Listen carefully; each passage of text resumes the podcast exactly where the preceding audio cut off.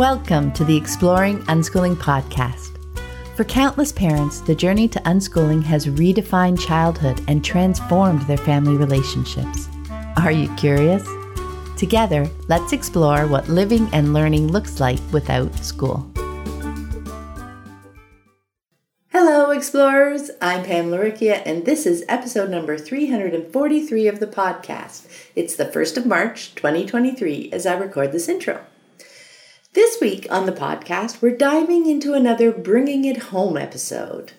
In this episode, we're looking deeper at our last unschooling rules topic that unschoolers don't use curriculum and exploring what it can look like to navigate lessons and adult led activities with our unschooling families. Unsurprisingly, there is no one right approach. It's so much about seeing through our children's eyes and making choices that feel good to them. A world of possibilities exists when we are open and curious. We hope you find our conversation helpful on your unschooling journey. And before we dive in, I want to take a moment to thank everyone who has chosen to support the podcast and my unschooling work through Patreon. I deeply appreciate all my patrons, whether you've been around for a month or two or years. Your generous support is instrumental in keeping the podcast archive, both audio and transcript, freely available to anyone who's curious and wants to explore the fascinating world of unschooling. If you'd like to support the show, check out the Exploring Unschooling page at patreon.com. That's P A T R E O N dot com forward slash exploring unschooling. And now let's get to my conversation with Anna and Erica. Welcome. I'm Pamela Laricchia from livingjoyfully.ca, and today I'm here with Anna Brown and Erica Ellis. Hi to you both. Hello.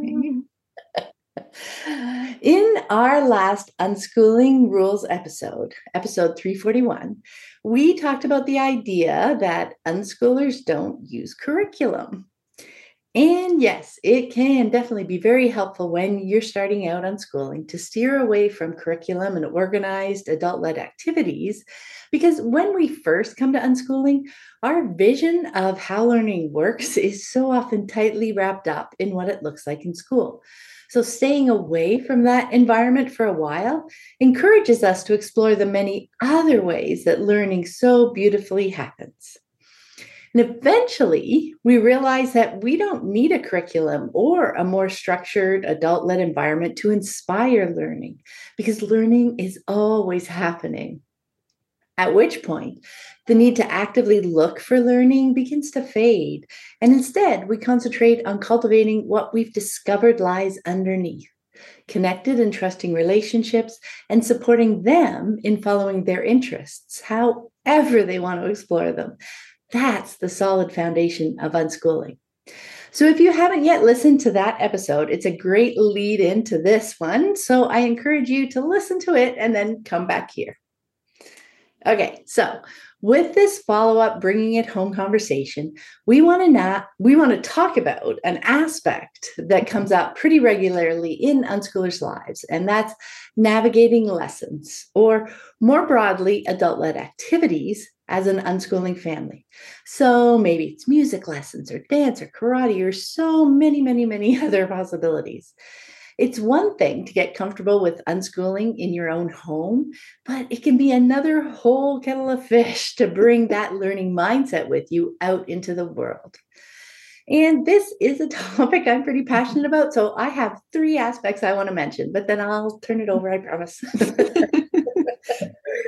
Uh, so before we dive into that, just a quick reminder something we talked about in the rules episode, which is lessons or organized activities aren't the only way to pursue an interest. And they aren't objectively better than the other ways, they're just a different way.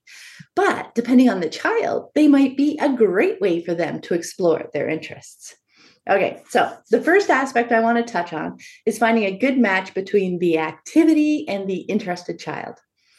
So, the more conventional response when a child asks to join an activity or take lessons, assuming the parents agree, is for a parent to find the closest location and sign them up. End of story. From there, the child is expected to do the work to fit into the environment. Now, for unschooling parents, our foremost focus is on supporting our children's learning. So instead of expecting our children to adapt, we are willing to do the work to search out an environment that meshes well with how our children like to learn. Understanding that the atmosphere surrounding many activities is dictated by the individual adults who run them, we look for a good fit between the group's atmosphere and the child's personality and goals. So let's just take karate as a quick example. Some dojos focus on attendance and prog- progress their students through the belts based on the time invested. Some focus on skill development and progress their students based on proficiency displayed. Some dojos insist their students compete in certain tournaments. Some avoid tournaments altogether, and so on. So, the big question is what are your child's goals? That is a great conversation to have with them as you're approaching an activity. And then, on top of the activity um, itself, there's also the teaching methods and personalities of the teachers or coaches. Do they demand obedience and cultivate a strict hierarchical environment? Do they encourage questions and cultivate a supportive atmosphere? Are they somewhere in between there? The knowledge and skills of the instructors being relatively equal, there is still a wide range of possible learning environments. Some your child may fit into like a glove, while others may turn them off the activity itself for years to come. So, if your goal is to help them explore their interest, your best bet is to help them find the studio, dojo, group, league teacher that is a good match for their personality. So instead of choosing a location by geography and expecting your child to conform, take the time to explore the options, including those that may be a bit further afield, and try to find one that is a great fit for your particular child. Okay, so the second aspect is getting ready to leave for the activity. Participating in an activity likely means a fixed time for lessons or practice or games. And this can be challenging, especially for younger children who may have a harder time transitioning to leave if they get caught up in doing something at home. And on top of that, it can also be challenging for newer unschooling parents because they may feel like they are coercing their child to leave. What do they do if their child says they don't want to go this week?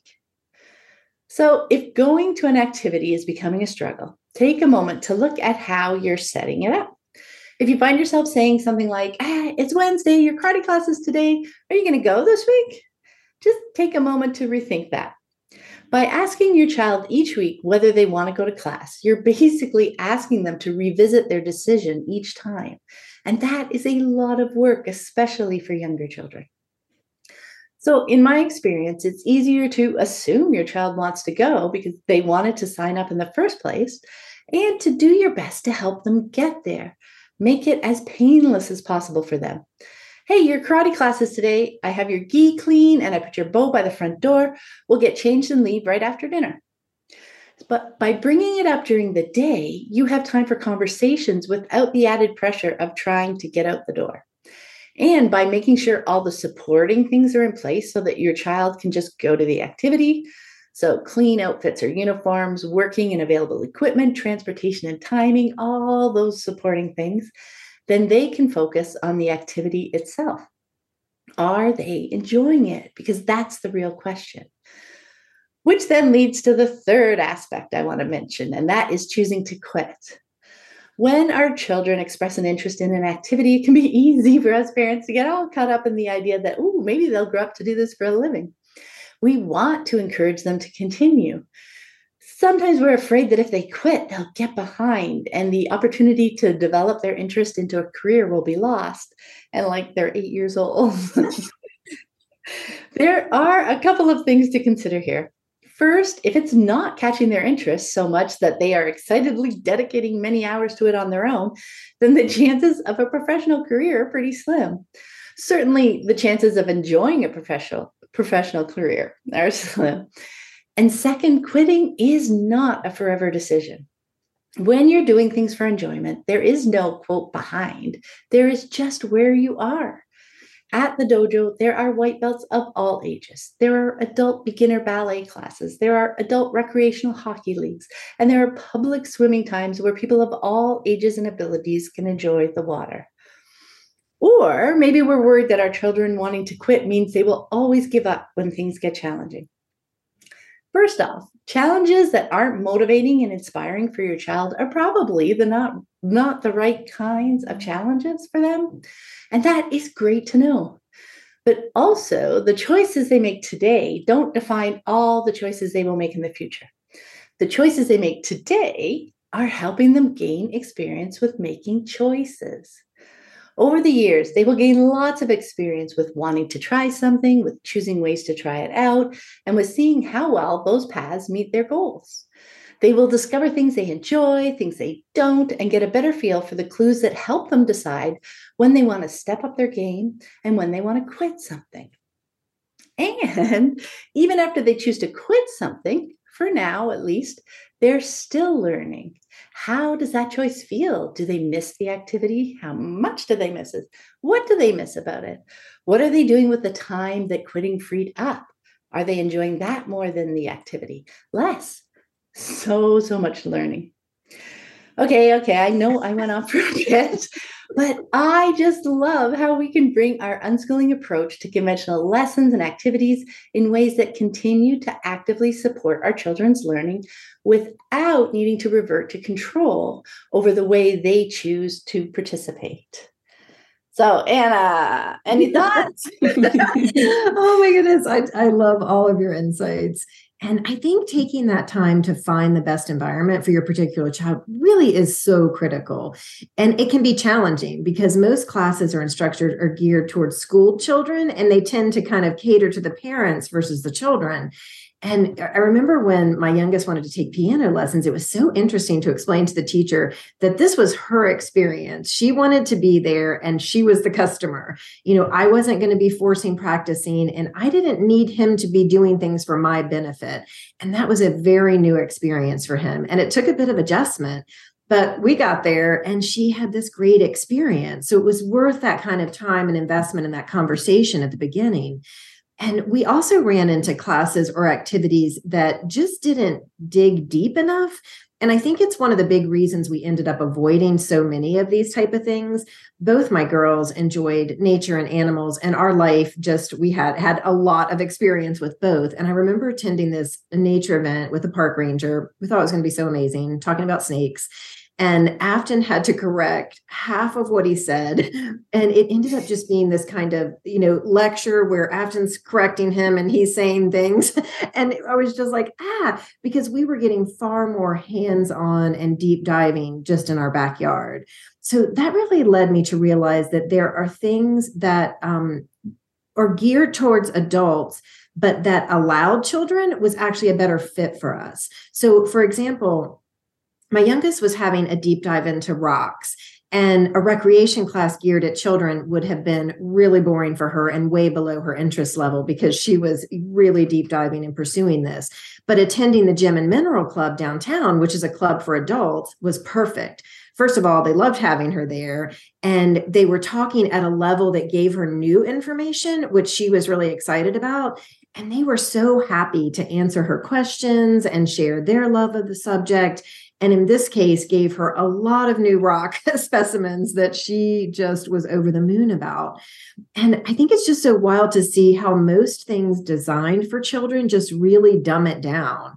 You know sometimes it feels like they're trying to make it as boring and painful as possible which i hope is not the intent but i did watch for it because i really wanted to facilitate their curiosity you know not have it squashed by arbitrary waiting and crowd control and as we mentioned last time, I think it's, I, I always wanted to look at my motivation.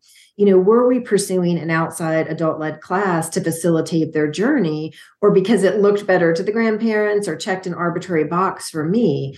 And so, really honing in on what we wanted out of the experience and what things offered us the best path for that exploration and my child's goals like you were talking about pam was so helpful in deciding what things we wanted to try and so i don't know i just i loved like i learned so much about this whole world of classes and adult, you know, from a whole different lens because I went to school, you know, straight through and just did all those things. But what I love about what you said, Pam, is again, it's just take that time to really find something that works for your child and maybe scratch beneath the surface of what might normally pop up if you Google horseback riding lessons or whatever the thing might be. So, anyway, lots to think about. But, Erica, how about you? Yeah.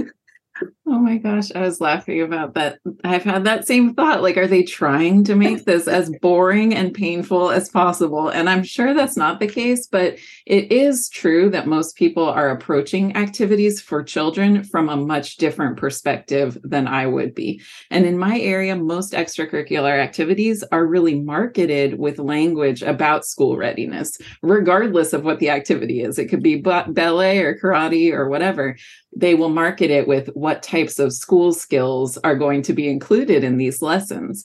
And I've watched, you know, two and three year olds at soccer classes at the park where it's mostly about waiting your turn. And I totally get that. You know, practicing waiting your turn could be helpful if you're going to use that skill in school but it's really boring for these little tiny kids. And I think now there's the risk of them thinking that that's what soccer is, that soccer is boring, you know? And so, what I love about approaching adult led activities from an unschooling perspective is that we know there's not just one way or one path to learn about an interest. There's no right way to approach it. And there's no requirement of how deep they dive or how much they achieve. It can all be so individually tailored. And that means we can also tailor our choices to each child's individual personality. And I know some children and some adults experience a lot of anxiety if they feel they're being controlled or expected to do something in a certain way. And so overly directed activities just might not feel good to them. And that's a big part of why my kids have not been interested in signing up for adult led classes generally. They don't like to be directed in that way. But even given that, we have so many options available to us. We could do open gym sessions at the play gym instead of classes. We can do YouTube tor- tutorials instead of taking a class with a teacher, learning by doing, learning from friends, observing an adult doing a class from a distance and just kind of watching what it's like for the kids in the class. Like we've done all of these things and they're all valid options and and we can learn in so many different ways. It just feels like we have this whole world of possibilities at our disposal if we're not narrowing it down to there's one way and if we can't find a good fit, we could even create what we're looking for ourselves. Homeschoolers and unschoolers in my community are always putting together lower pressure alternatives to the typical lessons and getting small groups together to participate. And so, if you can't find what works for your child, it's worth seeing if there's a way to think outside the box to create something new just communicating what you're looking for, what you're wanting and needing to the dojo, to the instructor, or to the studio, that might give them the opportunity to really meet those wants and needs. Um, you know, saying we don't want to require our kids to practice, we don't want them to be taking home homework, or, you know, we don't need for you to be trying to impress us. And some people in the community get so excited to be able to do it in a different way that's not so school skills focused. And we really just have to ask for what we want. I also had a thought that this episode is reminding me a little bit of the not bringing school home idea that was shared on the Living Joyfully podcast recently like you were mentioning with the, that piano teacher anna like we don't have to enforce practicing or homework or add any pressure to the activity just because that's what other people are doing. We don't have to add that urgency of progressing at a certain speed or meeting a certain bar. Our children can determine for themselves the goals that they would like to meet. And with some activities and for some children that will be this full immersion, quick progress, working at it like it's their full time job. And for others, it's just a fun interest and they take their time and do what feels good. So there's not a right and a wrong about exploring our interests. And if we notice we're looking towards a set outcome or feeling this external pressure or feeling like we're on a certain timeline, that could just be a clue to step back a bit. And finally, I just wanted to say as an adult who is a scanner and I'm interested in doing all the different things, it's been important for me to be careful not to commit myself to activities that the kids might enjoy, but also they might not enjoy. And it's definitely happened to us in the past where now I have people expecting me to help lead a class or run a group, and my kids were just done with it or not interested in it. And it's really just not a good feeling. And in those cases, we worked through by just, you know, trying our best to meet all of our needs but there have definitely been times where I've regretted committing to something for myself because I would have been better served um, by being more available for what my kids wanted to do instead. But, you know, that's just one of those things I think where you live and you learn. But I just wanted to mention that as well. Yes, live and learn, live and learn.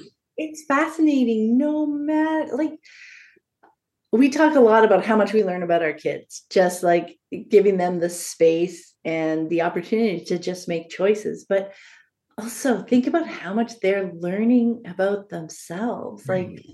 the things that they love that they enjoy but how they like to enjoy things how they like to pursue things all the different possibilities like you touched on a number of them erica there and it is amazing there are so many possibilities so many different directions we can take when we're curious about something like i mean the, the famous ballet example like i i remember lissy when she was was younger um you know do you really want lessons? Is lessons the thing you want to do? Or are you super happy to pick up a pair of ballet shoes? You know what? You can go to a dance wear store and pick up tutus and shoes and, and tights and all that kind of stuff and dance around in the living room. You know maybe watch youtube videos. You, you know there's so many ways you can play with something um, that is just as valid as showing up to the class. And i think it was you that mentioned anna like is that class more about okay now i can tell people who are doubting their choices that she's taking classes now. Yeah. that, that is such a ubiquitous or or you know a feeling that can come up for us certainly. Yeah. we may not even recognize you know and and the point that you made too pam about well but are they going to push through challenges? I think that's important to revisit because what that's a clue of is that you know i'm projecting out into the future really nothing that has to do with the class in front of me or the child in front of me. And so recognizing that, yes, when something matters to humans, we find a way. And so if they're not pushing through what you're seeing as maybe a challenge with the class or something else, that's really a good clue. And like you said, so much of this is about what so much of what I wanted from these experiences for my girls was learning about themselves, like how they wanted to take in information, what things sparked the interest and i wanted them to be able to move on if it wasn't because i feel like i i also a scanner you know uh, felt like i lost so many years you know being in school doing what everyone else was telling me that i was kind of excited they were going to have this time to really dive into these deeper different things. So always watching for those tapes in my head that might be projecting out and writing some story about the future that really has nothing to do with the child in front of me. Yeah. Mm, yeah. And just one last thing to bring up. Again uh, you mentioned anna the looking at um, adult ac- activities geared for adults. Yeah. um, that might go to the depth. Also the level of interest yeah. of the child right? Because adults are choosing to go there. I mean there's oftentimes too um, where you go to rec activities and the kids are there because their parents sign them up. Right. I want you to take these lessons. You know, you got three, you can have three activities a term, and you know, these are the best ones. School skills, these are going to get you the school skills that the teacher says you're lacking. you know, so uh, often the kids can be um, in um, kid activities that are geared to kids. Um, they, they've got that lens on that kids aren't that capable so we're going to kind of mm-hmm. dumb down the material to like what grade level are they at what words do they you know understand etc um, and then also eh, the the way they speak to them like the whole deal and so just opening up our view that it doesn't have to be okay my child's 10 what is out there for 10 year olds no, what is out there mm. for a person who loves things a lot? right, right. But I think, Erica, your point really, really, I, you've said this before, and so it really, I, it stuck with me. This piece of they are trying to teach these school skills. You know, that's why they're doing it. Because to me, I was just baffled by it. I'm like, why is this happening? Why are they making this so hard? Why are they making it not fun? Sit here, don't move, line up here, do this but they're selling it to parents as these school skills. And I'm like, oh, okay, these are not skills that I'm interested in.